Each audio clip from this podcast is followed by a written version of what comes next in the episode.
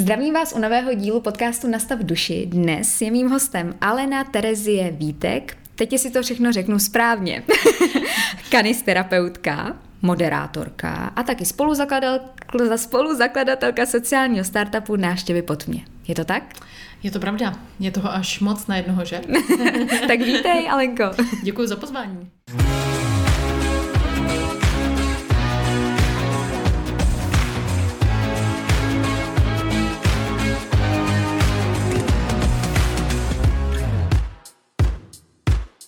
Já bych začala asi hned eh, tím, jestli jsem třeba něco vynechala. Je tam něco, co bys ještě dodala, eh, kým vlastně jsi a co bys chtěla tak jako dodat? Já doufám, že kým jsem eh, poznáte po tom, co si poslechnete nebo se podíváte na náš podcast. Já jsem takový obyčejný člověk, jak zpívá Petr Spálený obyčejný muž, tak já jsem obyčejná žena, eh, jenom se snažím eh, ty věci dělat tak, aby to bylo pro mě příjemné, abych byla přínosem i venku a pro svou dceru a tak, ale jinak si myslím, že jsem úplně obyčejný člověk, ale možná bych ještě zmínila hudbu, protože k té mám hodně blízko, takže asi se dá říct, že jsem učitelka hudby. Ano, ano, super. A vlastně, aby jsme nezapomněli to uh, nejdůležitější, jsi maminka. Ano, teď v současné době naplně. Ano, jazyk. ano, šarlotky, malé šarlotky, které už je 14 měsíců. Uh-huh. Takže dneska se i budeme bavit o tom, jaké to je být nevědomou maminkou, ale než se k tomu dostaneme, uh, tak bych ráda rozebdala vlastně projekty, kterých si buď byla součástí, nebo si byla, jak už jsme zmínili, jejich spoluzakladatelkou. Začněme světluškou. Ty jsi dlouho dělala ve světlu světlušce. Je tomu tak, že tam pořád ještě seš, nebo teď jsi na mateřský? Eh, ve své podstatě jsem tam, protože já mám pocit, že kdo jednou přijde do světlušky, už nikdy neodejde. Eh, já mám takový tajný inventární číslo, protože já jsem ve světlušce od října 2000 pět, Aha. takže už je to strašně, strašně dlouho. Eh, co máme teďka? Máme prosinec, no tak eh, v podstatě už nejsem pod zákonem. Ale ve Světlušce 15 let, já jsem tam přišla vlastně původně jako moderátorka jednoho koncertu pro Světlušku, eh, kdy tenkrát ještě patronkou byla Aneta Langerová a první koncert jsme moderovali s Michalem Horáčkem.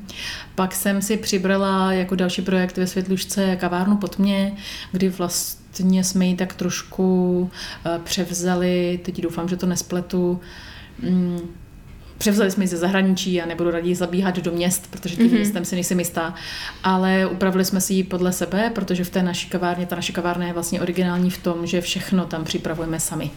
Když to eh, v kavárnách v zahraničí je to tam tak, že sice obsluhují nevědomí, ale veškeré eh, veškeré který asortiment, který se připravuje, eh, tak připravují vidící lidi. My to mhm. děláme všechno sami. Mm-hmm. Takže vlastně 2.6 jsem si přivzala eh, jako další projekt kavárnu pod mě a myslím si, že od roku 2012, 13, už trošku pátrám v paměti, eh, jsem nastoupila jako koordinátorka sbírky pro světlušku, to znamená, že vlastně v září chodí dobrovolníci po ulicích eh, v celé České republice a prodávají sbírkové předměty pro světlušku a vlastně výtěže, kde potom na pomoc nevědomým. Tak já jsem byla jedna z těch organizátorek, eh, koordinátorek, měla jsem na starosti svoje kraje a o ty jsem se starala, schánila jsem dobrovolníky a bylo pak potřeba samozřejmě s nimi všechno domluvit, zajistit, aby měli předměty, svoz peněz a tak. Mm-hmm.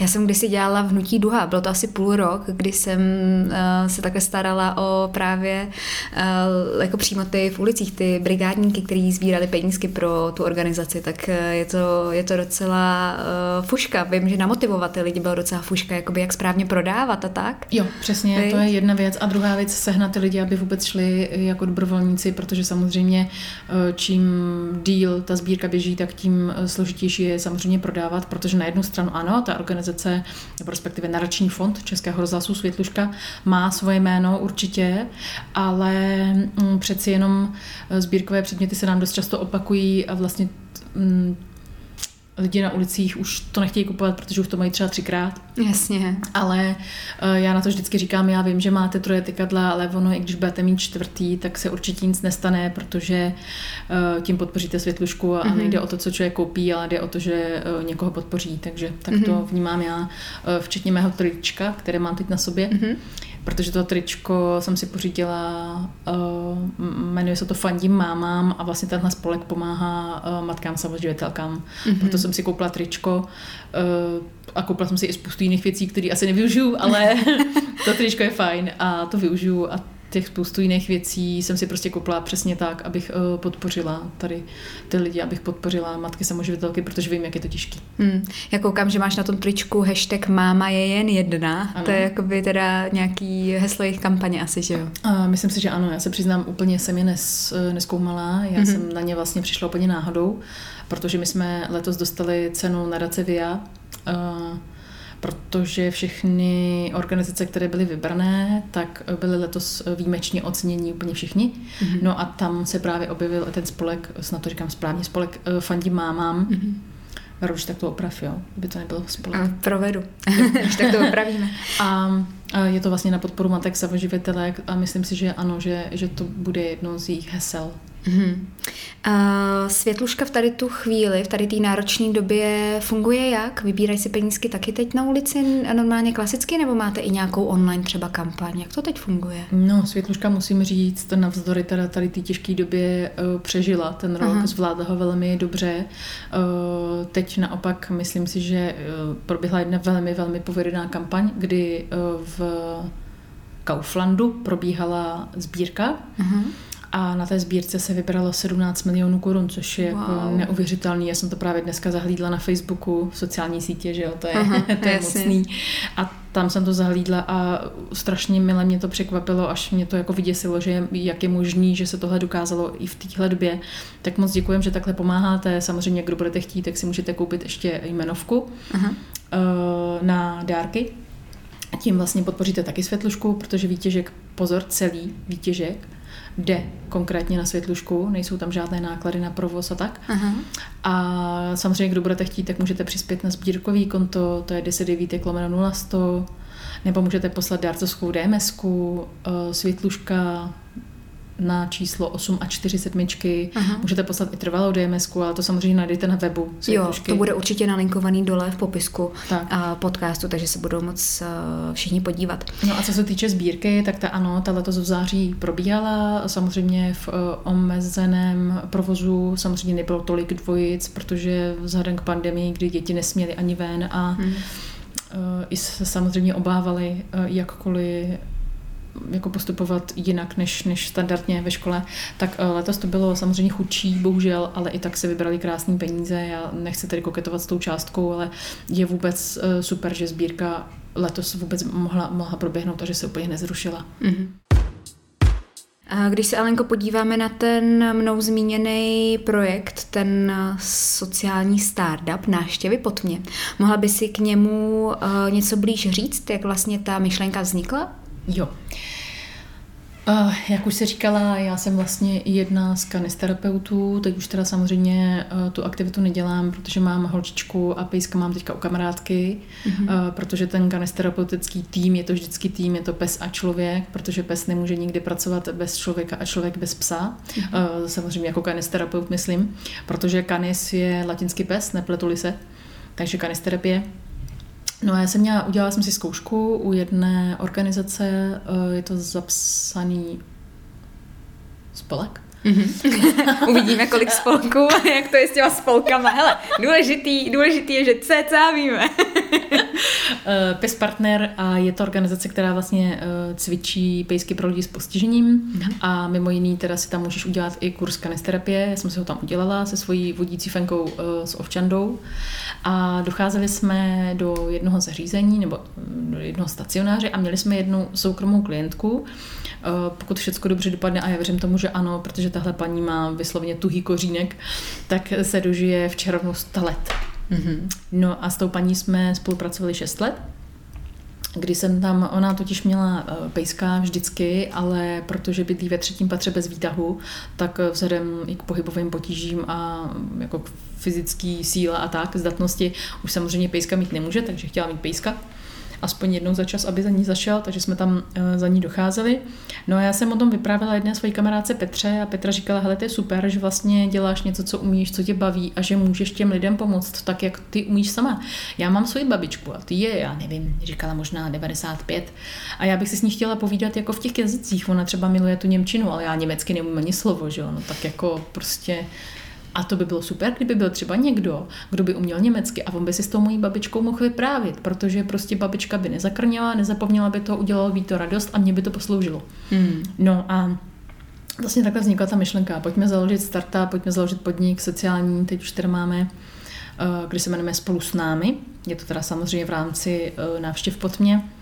A pojďme založit něco takového, kde budou moct nevědomí dělat to, co umí a budou moct eh, dělit ten svůj v úzovkách volný čas, mm-hmm. protože o nás nevědomých panuje představa, že máme spoustu volného času.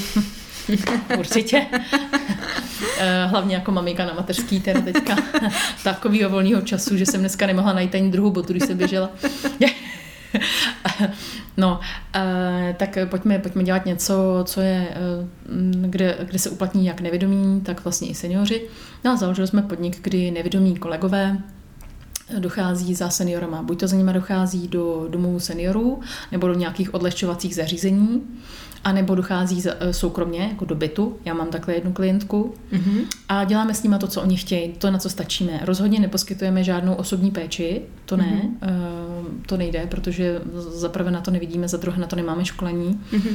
A ale vlastně vyplňujeme ten volný čas, děláme takového jakoby společníka. Mm-hmm. Takže uh, hodně lidí samozřejmě má rádu hudbu, takže moje úloha v podstatě je teď uh, s těma lidma zpívat, protože lidi to baví, oni kolikrát si bohužel nevzpomenou ani na to, jak se jmenujou, mm-hmm. ale slok k písničkám umí víc než já. takže já vždycky jenom tak dospívám, mrknu a ještě hrajem dobře. a hrajem. Takže to je moc baví a pak samozřejmě, aby to nebylo všechno jenom o tom zpívání, tak občas udělám třeba nějaký poslechový test, že vezmu nějakého autora zajímavého, buď to klasiku nebo populár, nebo co si řekne, vybereme si třeba jednoho interpreta a toho připravím a přinesu nějaký informace o něm a, a hudbu zpětně. Nebo třeba máme, eh, to jsme dělali hodně často v Rose, to je jedno zařízení na Praze 8, mm-hmm. kde jsme dělali takový poslechový eh, testy filmový, ale nebylo to o tom, že si viděla obraz, ale slyšela si jenom MP3 a podle toho, co si slyšela, tak si měla určovat filmy. Mm-hmm. Tak to je moc bavilo, to bylo fajn. Vlastně vždycky se snažíme ty aktivity vymyslet tak, aby co nejvíc těch lidí bylo zapojených, aby co nejvíc lidí se socializovalo, aby se aktivizovali, aby, aby přemýšleli, aby, aby chtěli přemýšlet, aby to chtěli dělat, aby je to bavilo. Mm-hmm, aby je to bavilo. Mm. A je to o tom, že my vlastně nahrazujeme ty vnuky, ty děti, ty eh, dcery, tatínky, maminky, hmm. Eh, dětí, který vlastně nestíhají, protože babička prostě by chtěla, aby s ní trávili 24 hodin denně, ale nejde to. Hmm. Tak eh, my vlastně suplujeme toho společníka, kdy teda děláme, co na, na, na co kdo stačí. Mm-hmm. Já jsem se chtěla, eh, nebo v návaznosti tady na to mám otázku, jakou teda mm, poslední návštěvu máš čerstvě v paměti, tak ty si říkala, že máš teď jednu klientku, ke který docházíš. Já mám jednu klientku a jedno zařízení. Aha. Můžeme jmenovat zařízení? Klidně cokoliv, jo. můžeš cokoliv říkat, jak chceš. Jo. Já docházím do jednoho odlehčovacího zařízení na Praze 4 Výlovské, Aha. kde je to různé, někdy jsou klienti třeba jenom čtyři, někdy jich je tam 10, někdy 15, to záleží na tom, jak se klientům chce, protože každá ta aktivita je dobrovolná, hmm. nikdo nikoho nenutí, prostě si řekne, přišla Alenka, budeme zpívat, uh-huh. kdo chce zpívat, kdo chce přijde, kdo nechce, tak ne, ne, nechodí. Takže strašně záleží samozřejmě na tom, i v který je to den. Někde se stane, že prostě přijdu v dobu, kdy bohužel se spoustu klientů třeba koupe. Aha. A protože tam jsou pracovníci aktivizační nebo respektive i ošetřovatelky, který na to mají zrovna čas, tak se to zrovna uh, v tu dobu dělá, takže já to respektuju. Jasně. Um, takže já mám v paměti poslední návštěvu tam, kdy jsme, nás tam bylo úplně strašně moc, asi 17 nebo 18 uh-huh. a mě to strašně překvapilo, protože nikdy jsem takovouhle účast neměla a opravdu se mi povedlo i navzdory tomu, že nás bylo tolik, fakt si popovídat úplně s každým člověkem, dát mu prostor, protože já dělám takovou tu věc, pijme píseň dokola, že jo, aby si každý vybral, abych se i já seznámila s těmi lidmi, které mám proti sobě, protože já je nevidím, oni mě ano, tak abych je aspoň slyšela, když někdo nemůže mluvit, tak to řeknem za něj, nebo když někdo hůř slyší, tak vstanu a dojdu k němu a zeptám se ho, aby, aby tam byl ten přímý kontakt, eh, pokud to samozřejmě jde. Pokud ten člověk nechce přímý kontakt, což se taky může stát, protože ne každému je příjemné, když k němu přijde cizí člověk, případně se ho dotkne, ne všichni to mají rádi, mm-hmm. tak to respektuju, ale pokud to jde, tak to takhle dělám. A to si pamatuju, že jsme opravdu zpívali celou hodinu a hodně jsme se tenkrát smáli a to bylo jako fajn, že když se na klienty takhle vzpomenu i na aktivizační pracovníky, tak si jako říkám, že, že ten svět je ještě v pořádku, že pokud jim to tam teďka takhle funguje i v téhle době, tak je to úplně super. Tak je to super, to teda jo. No a pak si pamatuju návštěvu u té soukromé klientky tady na újezdě, tu nechci jmenovat, aby jsme byli trošku diskrétní. Mm-hmm. A tam to bylo moc fajn, protože tam se mnou jezdí i Šarlotka, ona teda jezdí i do toho stacionáře, ale tam... To jsem se chtěla zeptat, jak to máš s malou, no vlastně. Jezdí se mnou, jezdí se mnou, ale vodím sebou kamarádku, naši kolegyni, mm-hmm. která vlastně jezdí eh, hlavně teda teďka kvůli mě a dělá takovou jako chůvu mm-hmm. pracovní. Eh, takže jezdíme spolu a ona většinou jí má na starosti, takže já se věnu té mojí klientce, můžu mm-hmm. si s ní povídat, můžu na ní reagovat, můžu vymýšlet aktivity, mm-hmm. kdy se snažím podpořit maximálně její samostatnost toho, ona ne, že by byla nesamostatná, ale přece jenom já se jí snažím motivovat. Mm-hmm. Jo, ona třeba se teďka často stává, že nechce číst, protože jí to nejde s tou kamerkou, s tou mm-hmm. lupou, mm-hmm. tak já vždycky jako přinesu nějaký dobrozdání, nějaký papír a řeknu, mm-hmm. prosím já jsem Eh, paní A, já jsem zapomněla, co to tam mám napsaný, můžete mm-hmm. se mhm. se mnou na to podívat, jo, mm-hmm. samozřejmě vím, co tam je, abych jí byla schopna kontrolovat, no, tak jasně. A, a najednou ta paní A má pocit, že je užitečná, jasně, jo, že dělá něco že pro mě, pro sebe, to hecnout. jo, že prostě jako já teď nebudu číst nějaký texty, mi to nebaví, ale Aha. najednou má pocit, že jako mi pomůže, Aha. takže ochotně jde, vezme tu lupu a tak trochu ochotně se trápí. Dobře ty. no, tak eh, o tom to je, musíš prostě umět pracovat s tím konkrétním člověkem, i když mm. je to ve skupině, když je to soukromý člověk. Mm. Uh, no, tak tam si pamatuju, že jsme právě takhle jako četli a, a taky zpívali a bylo to tam moc pěkný, protože mm. tenkrát tam její pravnučka, jo, slavila dva roky, tak to bylo takové jako hezký, že Jo, jo, jo, a ještě vlastně jsme to spojili se Charlotkou, protože tam měla mít nějak nedávno, uh, nedávno, Haha. Tam, mě, tam měla mít uh, rok za chviličku, tak jsme tam přinesli nějakou dobrotu a ta paní má hrozně ráda sladký, takže se to tak jako krásně povedlo a bylo to proslazený, prosmátý od začátku do konce, tak to bylo fajn.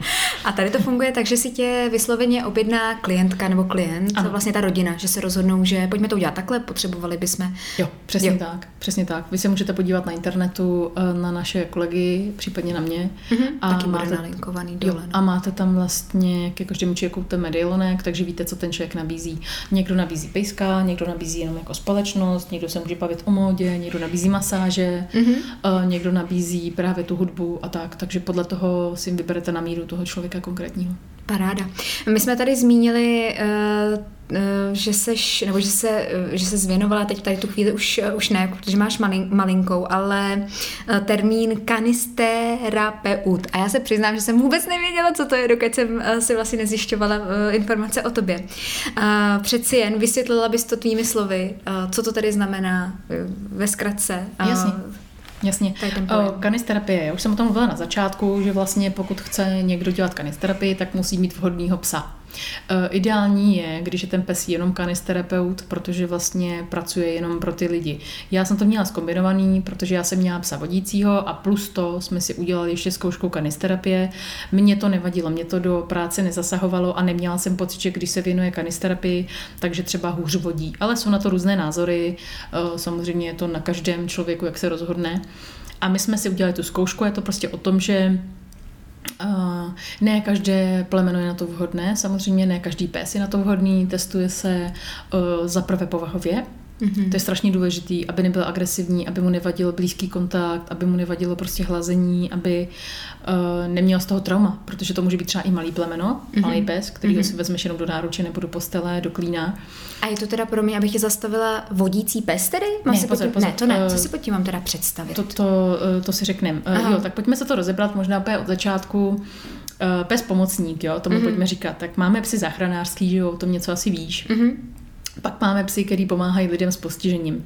Mezi ty patří pes vodící, mm-hmm. pes asistenční a pes kanisterapeutický. Aha. Pes vodící je pes, který pomáhá lidem se zrakovým postižením, s lidem, který nevidějí nebo vidí špatně Aha. a pomáhá jim na trasách vyhledávat schody, přechody, zastavuje uh, chodníky, jo, začátky konce, aby člověk nespadnul, Aha. najde místo k sezení v tramvaji, případně může najít bankomat, když jdeme třeba v zimě a je ledovka, tak ten pes tě umyslně navede do sněhu, Aha. protože si tam sám logicky nerozbije čumák. Takže trošku sobecky teda vezme i sebou tebe, teda, když, když to jinak nejde. Mně to bylo na odlehčení, doufám, teda jste to pochopili snad. jo, nebo takhle prostě vyhne třeba, nevím, značky, který eh, člověk nezaznamená, protože se může stát, že jsou třeba do, do stran a člověk potká, když nevidí, tak přímo ten roh té značky a to jako není úplně příjemný obličejem. Takže pomáhá takhle, to pomáhá lidem, kteří nevidí. Pak je pes asistenční a ten pomáhá zpravidla lidem s uh, pohybovým postižením. To znamená lidem na vozíku, nebo pozor, uh, pes terapeut může být i pro lidi neslyšící, pro kardiaky, pro epileptiky. A těm pomáhá tak, že například, já nevím, je schopný zaznamenat uh, blíž, blížící se záchvat. Aha. Jo, takže toho člověka, já si pamatuju do dneška, jak jedna paní vyprávila, že ta jí fenka jí nechtěla pustit do vany. Ona si prostě napustila vanu, bří byla zima, řekla si, já jdu do vany, já si jdu lehnout a ona jí tam nechtěla pustit, vrčela na ní, vyšťouchala jí z té koupelny Aha. a do pěti minut dostala kardi- eh, kardiologický záchvat, něco prostě se srdcem, takže dostala záchvat a bylo to dobře, protože kdyby do té vany šla, tak se utopí. Tyjo, Ale pozor, ne, všichni psi to, eh, toho, to, to, toho psa nenaučíš. Naučíš no, ho reagovat, jo? když přijde ten záchvat, když třeba upadne epileptik mm. nebo diabetik možná, protože já mám sama diabetes, Mm-hmm. A vím, že nikdy to není vůbec příjemný. Kolikrát se mi stalo, že jsem si musela na ulici sednout, mm-hmm. protože mi bylo fakt blbě a bylo mm. mi úplně jedno, co si o tom kdo myslí. Jasně, prostě teď potřebuji tohle uněté. Tak, sedím. Přesně, sedím, uh, nežebrám tady, uh, což Aha. se taky někdy stává, že se to někdo myslí, ale to, to, je, to je osud. Uh, ale chtěla jsem říct, že vlastně ten pes toho psa učíme reagovat na to. Jo? Mm-hmm. Takže když ten člověk třeba upadne, nebo se začne klepat, nebo se začne nějak nepřirozeně chovat, tak ten pes k němu zalehne Mm-hmm. Případně může vyndat, eh, když je to doma, tak může přinést léky, mm-hmm. může přinést deku a toho čeka přikrýt, protože většina těch uh, oslabení vlastně pomůže, když se ten ček prohřeje. Mm-hmm. Protože, či, pro, Lodyha. protože tomu člověku je najednou zima, takže pomůže to prohřátí mm-hmm. toho svalstva.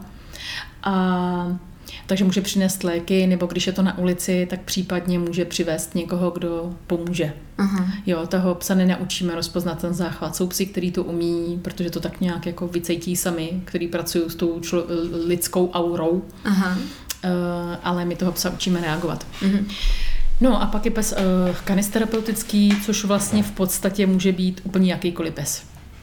To může být i tady tvůj vořech. Máš tady nějaký? Nemáš? Nemám. Ale moji rodiče mají. Takže i jejich uh, rošťák vořech by mohl, jo. ano. Uh, pokud má rád lidi, je společenský a nevadí mu kontakt, tak by klidně mohl být. Mm-hmm. Ale musí být, uh, musí být smířený s tím, že prostě na ně lidi budou sahat, že ho budou krmit, že uh, případně se k němu přitulí. Uh, tam se to dá udělat tak, že pokud by ten pes neměl rád přímý kontakt, Aha. tak se to může dělat jenom tak, že třeba kolikrát stačí, když za tím člověkem, který je nešťastný, může to být i senior, může to být někdo, kdo je třeba na poslední cestě, může to být někdo, kdo má pohybové potíže, tak když za tím člověkem přijdeš a jenom sedíš a povídáš a tomu člověku stačí jenom vědět, že tam ten pes je, jenom přítomnost Aha. toho psa, koukat na něj, případně si ho lehce pohladit nebo mu dát pamlsek. I tak se to dá dělat. Aha. Jo, nemusí to být vždycky nutně polohování, kdy toho psa strčíš do postele. Jo, jo. Pozor, u polohování nikdy nehýbeš uh, klientem, vždycky hýbeš psem, Aha. Uh, protože nikdy nevíš, co ten člověk má za obtíže a Aha. ideálně polohování je uh, dělat s fyzioterapeutem, pokud o tom člověku nic nevíš. Eh, pak samozřejmě ten pes kanisterapeut pomáhá tak, že třeba se podkládá pod nohy, protože většina lidí, kteří mají eh, pohybové potíže, tak mají spastický křeče uh-huh. a když se člověk prohřeje, tak je to právě super, protože se ty svaly pak mnohem víc uvolňují, takže podkládáš pejska třeba pod nohy uh-huh. nebo za záda, nebo se pes jenom tak jako obejme, tak to, to je to polohování a dělá se to vlastně proto, že pes má eh, vyšší teplotu než člověk, takže mm-hmm. se rychleji zahřeje mm-hmm. a hlavně toho člověka to sklidní. Mm-hmm. Jo, i když má třeba nějaký třeba autistický prvky nebo něco takového, tak uh, ho to sklidní, ta přítomnost toho zvířete. Mm-hmm. No a pak eh, samozřejmě může probíhat taková ta edukační kanisterapie, kterou já jsem často dělala v jednom zařízení, v jednom stacionáři, kdy jsem viděla o každém klientovi, co má rád, takže jeden klient se učil rád anglicky, tak já jsem měla kapsu, Eh, pardon, vestu, eh, na vestě kapsičky a v kapsičkách slovíčka a ten eh, klient si vždycky vytáhl z kapsičky slovíčko a musel říct anglicky. Mm-hmm. Třeba.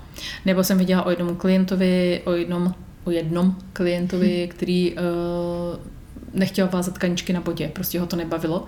Tak já jsem vždycky nenápadně rozvázala té svojí fence, té hanče, kaničku a řekla jsem je, prosím vás, uh, pojďte, pojďte mi to zavázat, mě se to tady rozvázalo, já, já nevím, co s tím, já to teď nemám čas. Jo, zase fikaně, aby ten člověk neměl pocit, že to dělá pro mě, ale že to dělá pro toho pejska, aby Aha. tu kaničku nezakopl. Aha. Takže eh, to je ta edukační, no a pak je samozřejmě kanisterapie, je v podstatě jakákoliv terapie se psem, takže když má někdo splín, by já nevím, vaši měli nějaký splín a byla jim třeba zima a vzali si psa do postele nebo na sedačku nebo uh-huh. se k němu tak jenom tak jako přitulili, tak v podstatě už to je terapie, protože uh, to je přímý kontakt je vždycky příjemný. Jasně, jo? no jasně, s tím zvířátkem. Tak. Hmm, super. A kanis terapie, protože vlastně kanis je od uh, latinský pes. Aha, ano, Takže to, je taková to psoterapie. Jo, psoterapie, to si říkala na začátku. No. Uh, super, tak to si krásně schrnula všechny projekty a vlastně tak nějak čemu se věnuješ. Plus teda uh, si zmiňovala, že se věnuješ hudbě, hudbě takže ty soukromně uh, učíš. Jo. Je to teď, tak? Teďka maličko učím, moc toho už nestíhám. Mývala jsem jeden takový uh, malinký sbor Mm-hmm. Ale ten jsem teďka pustila a myslím, že je to i dobře, protože po pěti letech mám pocit, že už těm holkám, uh, nechci říct, nemám co dát, ale myslím si, že už to zvládnou beze mě, tak mm-hmm. je to mhm. tak, jak to je teďka mm-hmm. a je to v pořádku, má to tak být. Uh, teďka učím klavíry, ale učila jsem dříve víc já učím soukromně a je to z jednoho prostého důvodu. Já totiž mám nejenom zrakový postižení, ale bohužel i pohybový, protože mám RSK. Mm-hmm. A ne vždycky se stane, že jsem pohyblivá, tak abych prostě nemusela řešit to, že třeba případně do té zušky nedojdu. Mm-hmm. To je jedna věc. A druhá věc, já jsem se bohužel nestotožnila s tím školským systémem a já prostě chci, aby ty moji studenti, kteří ze mnou budou chodit, tak aby to dělali rádi, aby to dělali do té doby, dokud je to bude bavit, aby byli kreativní, aby přinášeli svoje nápady. A tak nějak se trošičku snažím vyhnout těm nutným zlům jako stupnice a tak. Pokud mm-hmm. vím, že ten člověk chce jít dál a chce to studovat na nějaké úrovni, tak samozřejmě musí i stupnice mm-hmm. a protivní etidy a tak. A případně, když zpíváme, tak nějaký hlasový cvičení. Ale pokud vím, že ten člověk to dělá uh, jenom jako, že ho to baví, tak u toho hraní na tom tak nelpím. U zpívání ano, ty hlasové cvičení jsou důležitý, protože přece jenom hlasový cvičení dělá uh, hlasivkám nebo hele, teď se bude něco dít, tak teď se snažte, Aha. teď se proberte, protože ty budeme zpívat, takže určitě to hlasové cvičení je důležitý, ale nemusíme lpět na tom, aby tam bylo úplně všechno, co se má dělat, můžeme si to případně upravit. Eh, může případně toho svého studenta nechat rozespívat samotného, tak je to samozřejmě na dovednostech toho člověka a na tom, jak se domluvíme. Hmm. Takže já mám ráda tady ten volnější způsob a chci, aby to ten člověk dělal, protože ho to baví. Ne, protože dědeček hrál na housle, tak ty musíš taky. Jasně. Alenko, teď se vrhneme na tvůj příběh. Jestli by si mohla eh, posluchačům sledujícím uh, sdělit, jak ty si přišla o zrak, jak, jak to vlastně začalo, jak, jak to všechno je, bylo. No, já jsem se narodila spolu s bráchou v 28. týdnu, takže jsem taky neronošenec jako moje Charlotka, ale ta se teda narodila trošku uh, později, no, byl nějaký pě- tři, ona byla nějaký 35. týden. Uh-huh. Um, takže jsme se narodili s bráchou vlastně takhle brzo a byli jsme v inkubátoru a tam teda bohužel mě z velké části spalili sítnice kyslíkem. Takže paradoxně mě zachránili život, ale něco mi taky vzali, i, i když já se vlastně asi už ani nezlobím, protože kdo ví, kde bych teďka byla, kdybych viděla. Určitě vím, že bychom se spolu takhle nepovídali. Takže to se říká, že všechno jak má být. Jo, jo, možná je to jako pro mě nějaká výzva, nějaký hmm. znamení toho, že nevidím. Abych Ale... to pochopila správně, to znamená, že oni uh, nějak, uh, nějakým způsobem omylem teda nastavili špatně jakoby tu míru toho kyslíku jo. v tom inkubátoru jo. a tím pádem se to takhle ano, může... Ano, neodhadli tu míru toho kyslíku, protože já už, uh, jak to mám říct, uh, já jsem 82. ročník, takže eh, v tu dobu vlastně bohužel se to dělo často, hodně často. A v 86. roku vlastně byl Černobyl, Aha. takže od tam je taky spousta nevědomých, ale bohužel v tu dobu se ještě k tomu zrakovému postižení přidávali jiný přidružený postižení, uh-huh. mentální, pohybový a tak. Uh-huh. Tak já mám vlastně to štěstí, že eh, ne vždycky si připadám teda své právná, třeba dneska, když jsem hledala tu botu, tak jsem si říkala znova do školky, ale eh, asi to znáš, že žena je mnohdy roztržitá i s, s tím dítětem, ano, takže ano. občas jako hledám klíče a oni jsou v lednici, opravdu. jo, já jsem nechala, hele, kolikrát v zámku a když jsem přišla domů, říkám, tady jsou. no, na mě jednou takhle zvonila sousedka, já jsem si říkala, co potřebuje, doufám, že se nic nestalo, to je taková moc milá seniorka a ona takhle přišla, teď jako já jsem otevřela ty dveře a říkám, co pak, co potřebuješ vlasti? A ona, já no, že máš klíče zvenku. Říkám, děkuju. jo, jo, máme. Takže uh, žijeme úplně běžný, normální život. Um, ale my si povídáme o tom mém mm-hmm. zrakovém postižení, o tom, jak jsem uh, přišla o zrak. Uh, takže já jsem bohužel z velké části teda mi spalili sítnici, ale něco málo jsem ještě viděla. Viděla jsem asi na půl metru, na jedno oko na metr a půl na druhý. Mm-hmm. Ale moc se s tím nepracovala, protože naši to tenkrát neuměli pořádně, mm-hmm. ani nevěděli, že se s tím dá něco moc dělat. A potom se na to přišlo vlastně a hlavně až na základce, kdy jsme třeba hráli míčové hry, nebo takový to, jako já nevím, eh, nahoninou, že jo, slepá mm-hmm. bába a tak. Mm-hmm. A já jsem ty děcka vždycky chytla. Mm-hmm. Protože jsem viděla, že jo, ale mm-hmm. nedokázala jsem to nikomu vysvětlit.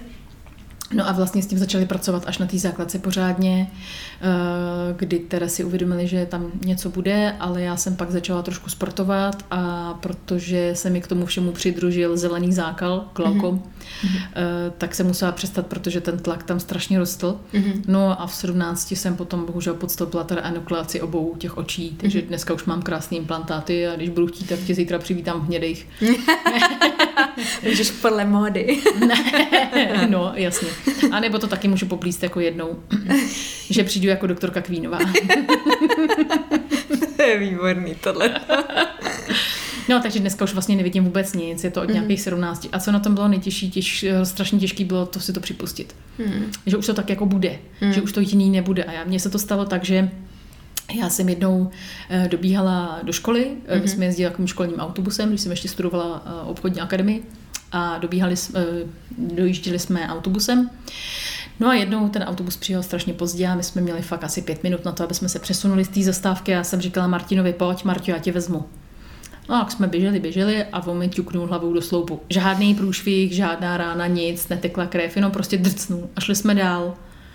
Ale v tu chvíli já jsem se úplně sesypala, řekla jsem si do prčic, jako je to tady, no, jako je nutný říct, hele, je to tak, bacha na to. Hmm. Prostě už to není, co to bývávalo, tak se to připust a na nic se nehraje, nečekej, protože hmm. to je život, no. Mm-hmm. Takže jsem si to připustila a dneska jsem s tím v pohodě. Samozřejmě mě naštve, když mi něco upadne na zem, mm-hmm. nebo když dneska Šarlotka otevřela uh, sudokrém a vzala se tam pití a udělala z toho kašičku a ta kašička to všude. tak to mě hodně hněvalo, protože jsem očekávala ještě nějaký jako výpady, kdy na mě vypadne kus kaše. Jo, jo, jo. Tak to bylo tak jako nepříjemný, protože zrovna dneska jí hlídá uh, jedna vča. Já jsem zrovna dneska si chtěla dát záležet na tom, abych tam měla. Aby to bylo krásně naklizení. Ano, ano, zrovna ano. sudokrým, kde všude, kam se holky tak, posunou. Tak, takže doufám, že se s Ivy nepřelepila, jestli ano, tak promiň. Ale je to takový ten běžný život, takže jo, to mě někdy eh, třeba naštve. Nebo když třeba, nevím, eh, se Šarlotka učila baštit a ještě dřív jí to jako nešlo, tak občas nějaký jídlo letělo na zem, že jo, no tak mm. se mi jako taky stane, že třeba někde najdu kus mrkve a kus brambory a tak, ale to je normální, jenom je jako nepříjemný to, že to člověk neuklidí hned. Aha. Potom je teda bohužel trošku pomalejší, jo. Ne, nemůžeš se tak rozparádit, když prostě pospícháš někam, dobíháš autobus nebo něco, tak eh, já teda jsem občas blázen, takže běžím s holí před sebou, s kočárkem za sebou, ale eh, nedělám to často, protože to není bezpečný a dělám to opravdu jako v krajních eh, případech, kdy se na to cítím i jako pohybově, kdy jsem i dobře naladěná. Takže jako člověk je trošičku pomalejší, bohužel potřebujeme občas pomoc toho okolí. Aha. Eh, není pravdou, že nepotřebujeme, každý člověk potřebuje pomoc, ano, i ty, ano. že jo? A to v podstatě nemá žádný postižení. A takže takže prostě je potřeba se s tím tak nějak smířit a ideální je, když si z toho člověk dokáže udělat legraci, protože pokud si z toho dokážeš začít dělat legraci, tak máš vyhráno. Super, takže můžeme říct, že máš vyhráno. Protože já jsem si tě vysvětla a hned si hodila vtípek a jsem říkám, a Alenka, s tou bude vžunda. jo, tak eh, to je nejlepší, to je, jestli tady můžu jednoho do, eh, takhle do placu. Eh, nej, nejlepší jsou takový ty vtípky jako a on to teda není bohužel vtip, jo. To je takový to, jak je člověk roztržitý, někam něco flákne a ty to hledá, hledá, hledá. Teď to tady bylo, co pak jsem slepá. o, tak ono jo, že jo. no, jasně, jo. No, jasně. Alenko, teď si zmínila uh, hůle předu, kočárek zadu. Takže jdeme na, tvoje, na tvoji roli maminky. To tak krásně nahrává. Ale než mi popíšeš všechny tady ty vychytávky a všechny tady to, jak to vůbec zvládáš, protože pro mě je to samozřejmě nepředstavitelný, protože prostě funguju, uh, funguju jinak. Tak by mě zajímalo, um, jaký jsi měla těhotenství? No. Jak se cítila v těhotenství? Jaký to bylo? Já hlavně, já když jsem to zjistila, tak se mi úplně podlomily nohy a říkala jsem si do prčic, to je průšvih, protože já jsem sama, s holčičkou. Mm-hmm. A já jsem samozřejmě do toho šla s tím, že budu sama, já jsem s tím počítala. Ale eh, nějak eh, jsem v papírech měla napsáno neplodná, tak jsem si říkala, co bych řešila, ne. tak jsem nic neřešila a ono najednou ejhle. Znám takovýhle případy. to je pohodě. no jasně, ale já jsem za to vlastně hrozně ráda, mm-hmm. protože to je požehnání. Prostě je to požehnání, dokázali jsme to se všema mýma eh, chorobama, nemocema, nepříjemnostma, zvládli jsme to dobře. Uh, ale když jsem se to dozvěděla, tak teda musím říct, že se mi hodně podlomily nohy. Mm-hmm. A říkala jsem si, oj, to je průšvih, to je průšvih, to je průšvih. Deset vteřin jsem se tak jako oklepávala, říkala jsem si, doprčit, doprčit, co teď, co teď, co teď. A pak jsem si říkala, no co, jako, jedeme dál, že jo, mm-hmm. je to požehnání. No a musím říct teda, že já jsem mimo to, že jsem teda zvracela strašně, teda jako nevolnosti jsem měla hrozný, tak já jsem vůbec neviděla, že jsem těhotná. Mm-hmm. Já jsem byla vlastně hrozně v pohodě, naopak já mám pocit, že ty hormony, že jo, tam s tím tělem dělají strašný divy, takže uh, kolikrát se stalo, že kolegové na poradě si vyměňovali názory, já jsem na ně koukala jako jo, jo, dobře, tak jo, ve svém světě. Jo, jo.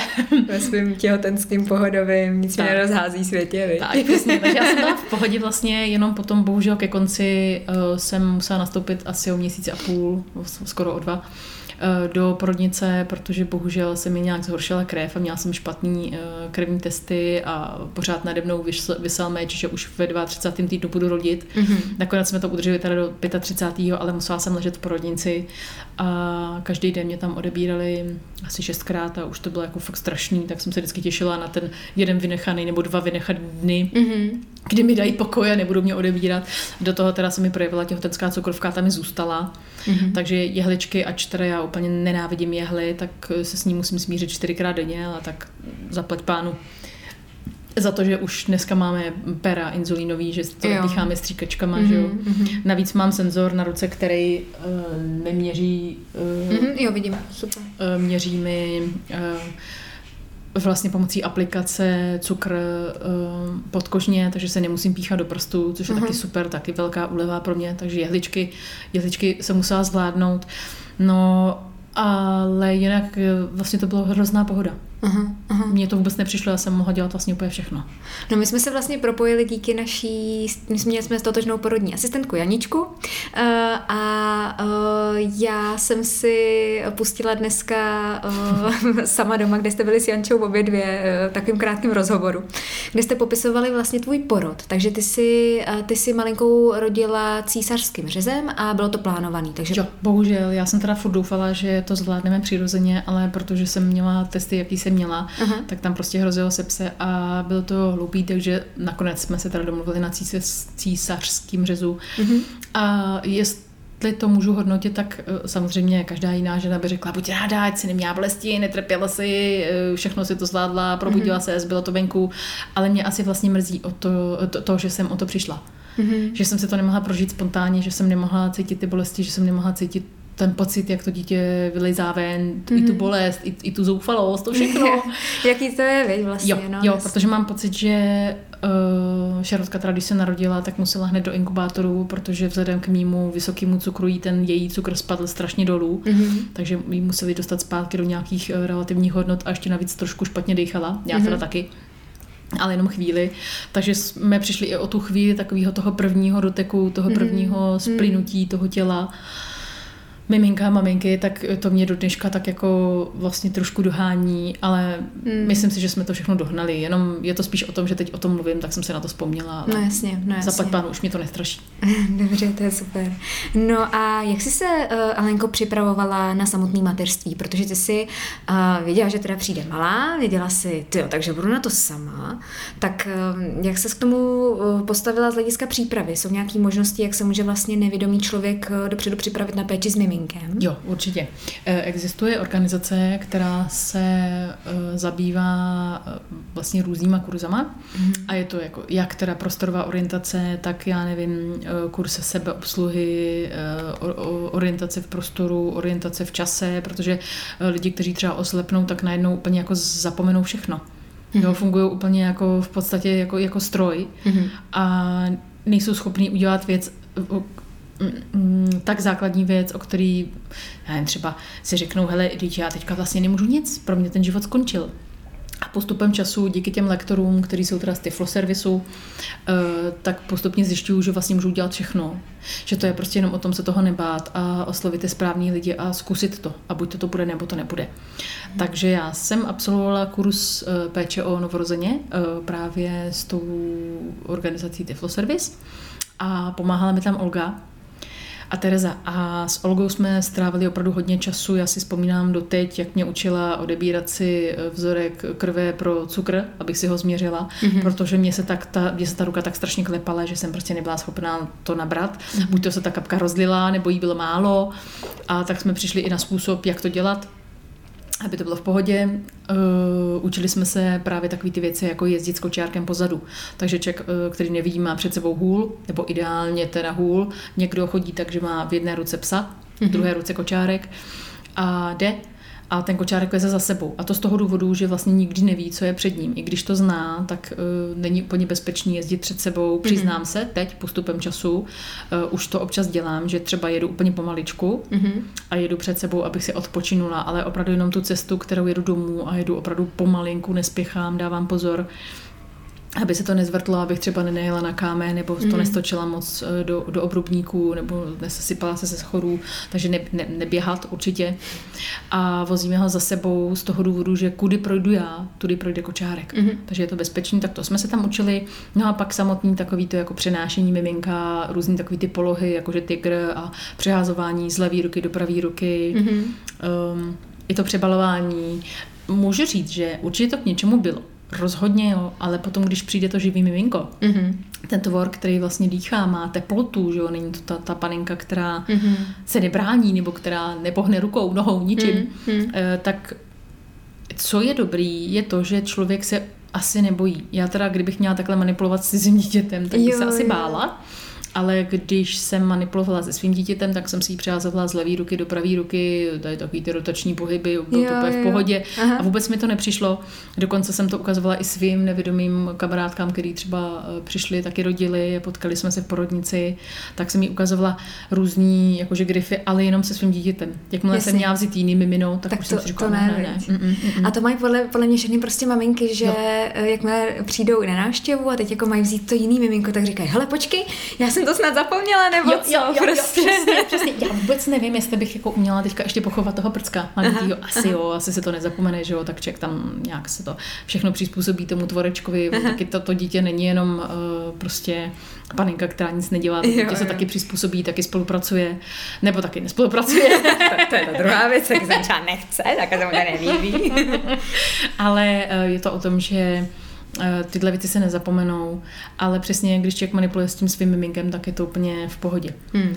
No, ale jestli teda můžu zmínit jednu věc, která je strašně důležitá. Eh, já jsem rodila v Podolí hmm. a děkuji Janičce za to, že mě stála za zády vlastně už od té doby, co mě tam přijali protože abych se tam zbláznila. Já jsem prostě vůbec nevěděla, já jsem přišla do porodnice a najednou přišla doktorka a řekla, rodíme. A jo, a, a, a co?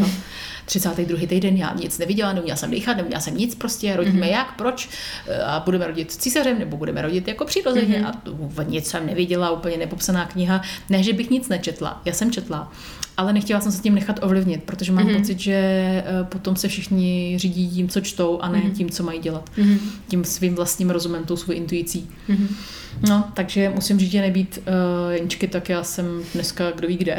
Asi bych to neseděla. A uh, potom, když se malá narodila, tak samozřejmě ty začátky byly těžký. A Mhm. pro mě nejtěžší bylo to, že od začátku si viděla, že na miminko budu sama.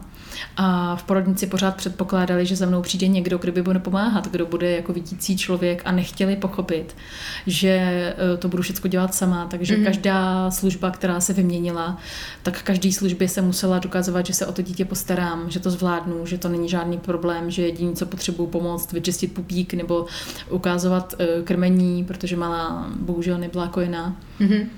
A že eh, ostatní věci zvládnu sama a že hlavně si umím říct o to pomoct a uh, konkretizovat tu věc, se kterou potřebuju pomoct. Mhm, Takže Takže máš pod, jako, docela ti tam asi jako teda holky dávaly to jako sežrat ve smyslu jako, hele, tak nám to všechno ukáž a dokud to neukážeš, tak tě nepustíme, nebo jak to Eh, v myslíš? podstatě ano, uh, jenom to bylo o tom, že každá služba, která přišla, tak uh, se bála. Každá Jo. ta nová sestřička se bála, protože neuměla pracovat s tím nevědomým člověkem, neuměla pracovat s tím miminem. Eh, Je to samozřejmě něco, co není o tom, že by to člověk neuměl, ale je to spíš o nějaký naší bariéře, kdy spolu neumíme Mhm. najednou komunikovat. Najednou zapomeneme na to, že umíme mluvit. Jo, Jo. a říct si opravdu všechno tak, jak je, viď? Jo, Otázat takže to se. není o tom, jako prostě, že stala se mi taková věc, přišla sestřička a řekla, slíkněte mimina a přijde vizita. A já jsem zrovna něco četla a mě to strašně rozplakalo, protože to byl takový příběh o mně, na, můj, na podporu mě, na pomoc mě. A já jsem to vnímala, já jsem jí to odkývala, ale nešla jsem to hned dělat, protože jsem si říkala, OK, já si tady potřebuji prožít, hormony, bla, bla, bla, já jí slíknu, jí to snad umím. A najednou ta sestřička přišla, to mimino mi vzala a začala ho slíkat. Aha.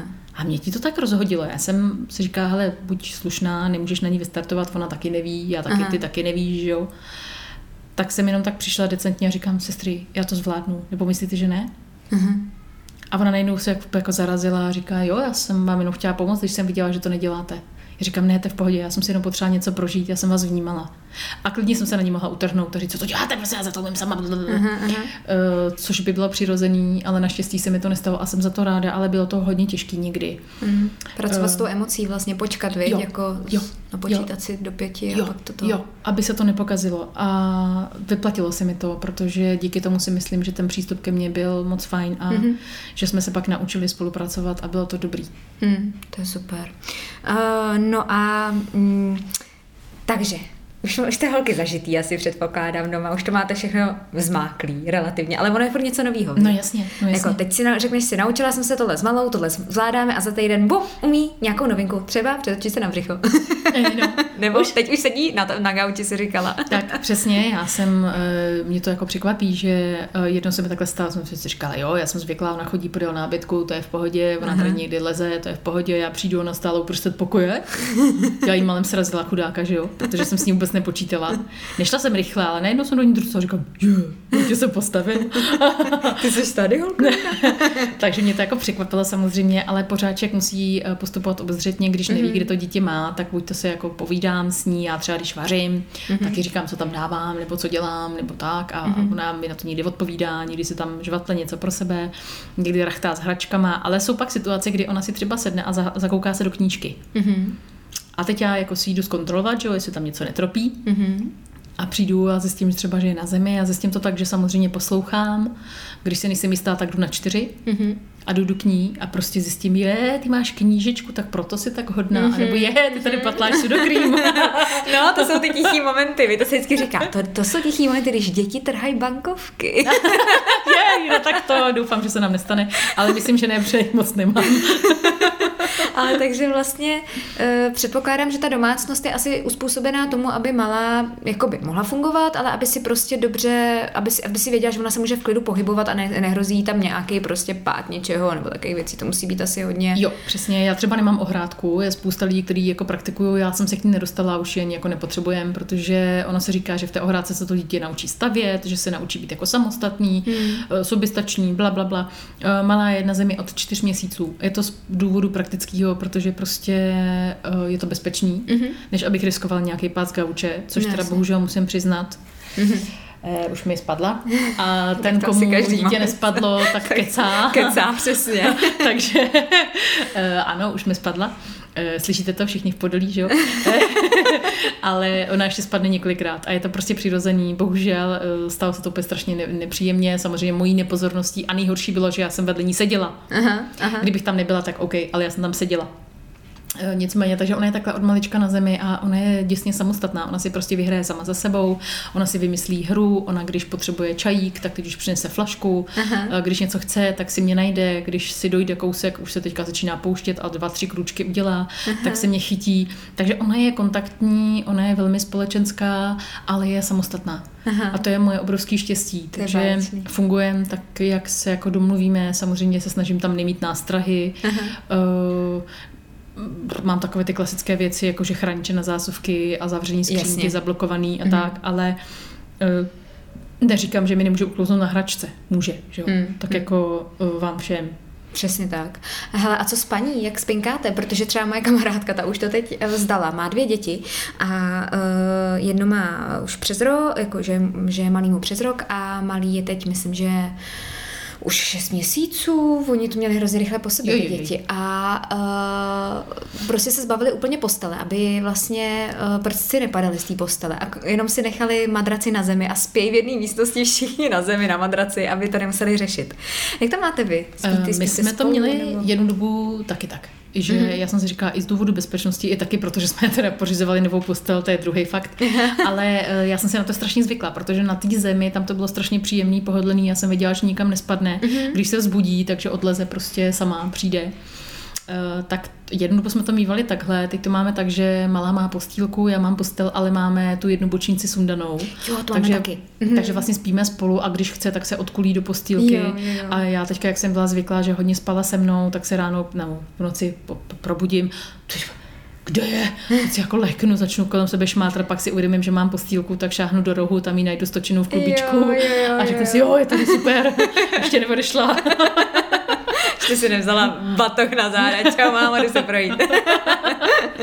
Takže se mi uleví, ale jo, já jsem ten zastánce, že říkám, že dokud to jde spát s dětma a dokud ty děti chcou, chtějí, Aha dokud ty děti chtějí, tak s nimi zpěté, protože oni vědí, proč to dělají. Jo, jo, jo. Máme taky tu, taky tu postýlku přiraženou, je to úplně báječný a ráno, nebo k ránu už vždycky kolem té čtvrtý malej končí v posteli s náma, že prostě spí vlastně na straně uh, manžela, protože ten pak odchází brzo ráno, on stává 4.30, tak já vždycky hodím do postýlka, tam on si dospává, to se mu líbí, to jako v posteli, přímo v posteli, to je paráda. No jasně, no, jasně. Existují nějaký uh, pomůcky, Alenko, pro nevědomí maminky? Nějak, jsou nějaký vychytávky? Já vlastně nevím, já jsem jako první uh, problém jsem řešila, jak budu připravovat mlíko. Mm-hmm jo, člověk přijde, že jo, ty, ty hormony běží tak nějak různě, přijde, i když to má doma připravený, tak stejně neví, která kde je. Navíc jsem tam zůstala poprvé sama, přece jenom v té porodnici si pořád měla někoho za zády a najednou tam nikdo nebyl. A já jsem řešila, jak já budu připravovat to mlíko, protože v porodnici mi ho dávali. Mm-hmm. Já jsem teda jednu dobu i zkoušela přikládat, eh, kojit jsme nekojili, protože malá se narodila brzo, eh, nebyla tam ta trpělivost a bohužel tam byla i chyba ze strany eh, v nemocnici, ale to už je za náma, mm-hmm. to už mm-hmm. máme vyřešený skoro. Pořád se tam možná někde trošku. Je to tam zasunutý, ale nebudeme to vytahovat, necháme to spát. Uh, takže já jsem nevěděla, jak připravit to mlíko a potom vlastně mě napadlo úplně taková jako jednoduchá věc, že existuje injekční stříkačka, že jo. Mm-hmm. Takže teďka prostě, když vím, že chci udělat 180, tak se tam dám 3x60 a nazdar. Mm-hmm. A vím, že mám tu vodu přímo a vím, jak to funguje s odměrkama a tak. Mm-hmm. Uh, pak samozřejmě existuje kuchyňská váha, kdy člověk může odměřovat to mlíko, vážit to mlíko. Já jsem ze začátku, jak je člověk takový jako pomatený a dělá mhm. všechno, co mu kdo řekne a nepřemýšlí, tak já jsem taky ze začátku, že jak um, u Šarlotky byl problém, že ona nechtěla jíst, mm-hmm. hrozně málo pila to byl jeden z důvodů, proč jsme byli v porodnici dlouho, eh, tak eh, tam to bylo o tom přesně, že eh, jsem i kontrolovala, kolik toho vypila a vážila jsem to a tak. A, jo, a pak maminky řekla, a pak... Hmm. No, tak jsem si říkala, to víš, že jo, prostě je to úplně jedno, ať si jak chce a teď si říkám pro pána krále, teď mě sežereš, pardon, protože ona kolikrát sní víc než já. A vypadá teda, že že vůbec nejí. Jasně, jasně. Kam to padá, vy si říkáš. Tak, přesně, přesně. Takže to jsem ze začátku dělala, eh, pak samozřejmě jako jo, pomůcky ideální je, když máš třeba knížky obrázkový a pak je popíšeš v, brailu. V brailu. Ano, ano.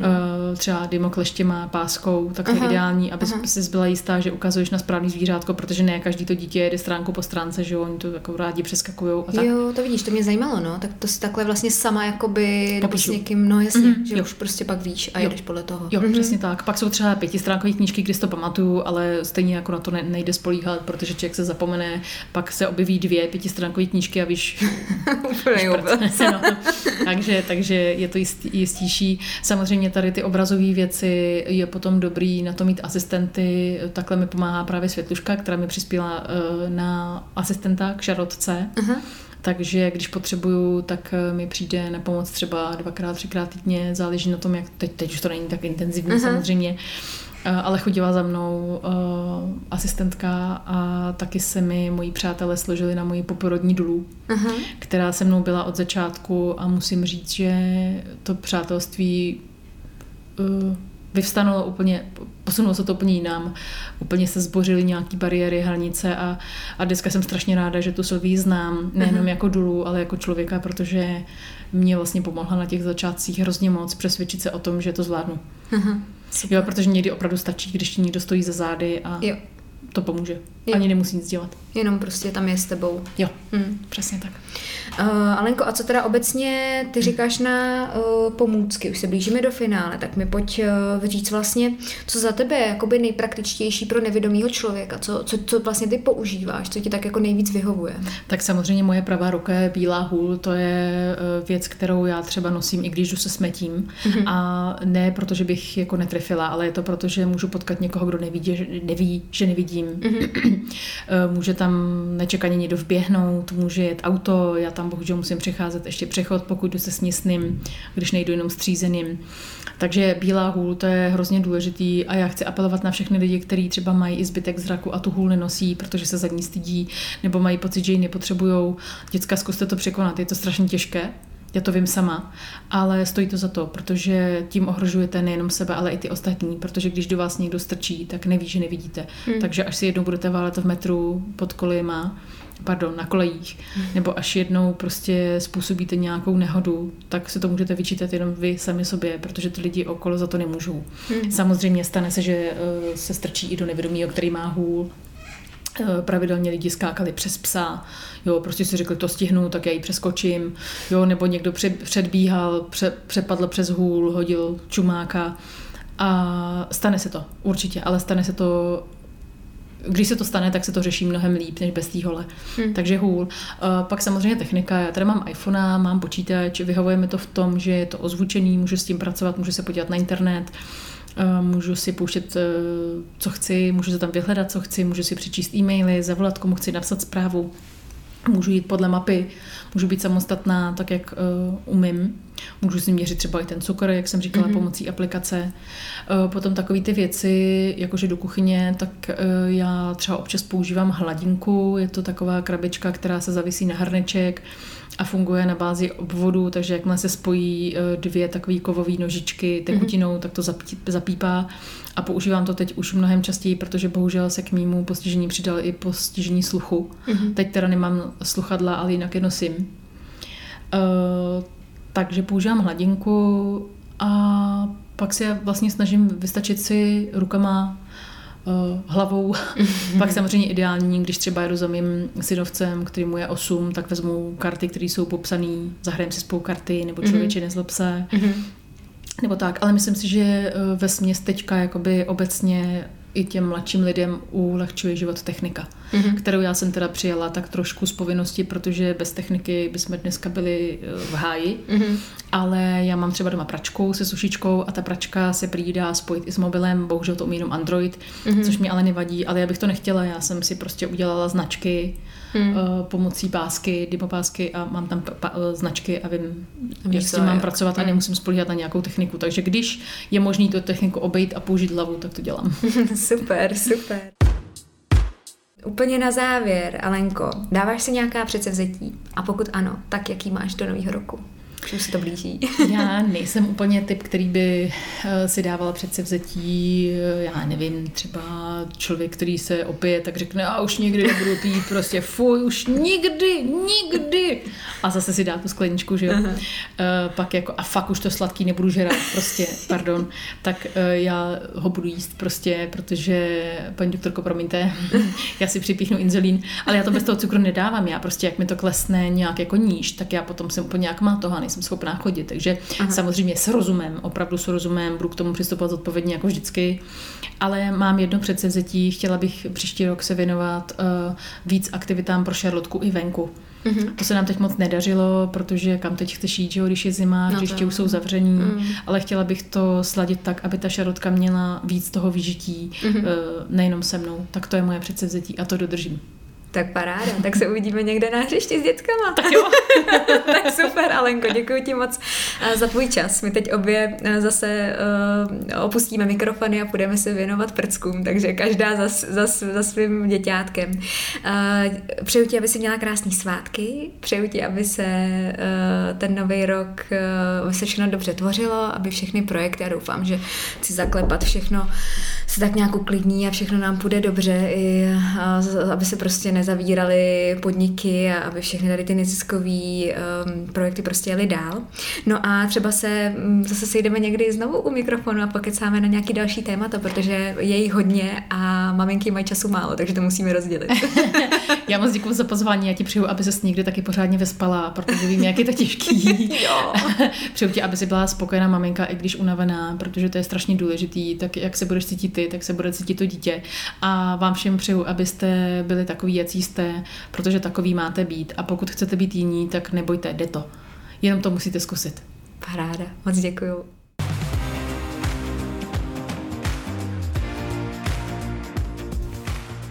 Děkuji vám za poslech, doufám, že se vám podcast líbil. Pokud ano, budu moc ráda za jeho sdílení, za hodnocení na Apple Podcast, za sledování nebo za odběr podcastu na Spotify. Mějte se krásně a slyšíme se brzy u dalšího dílu podcastu Nastav duši.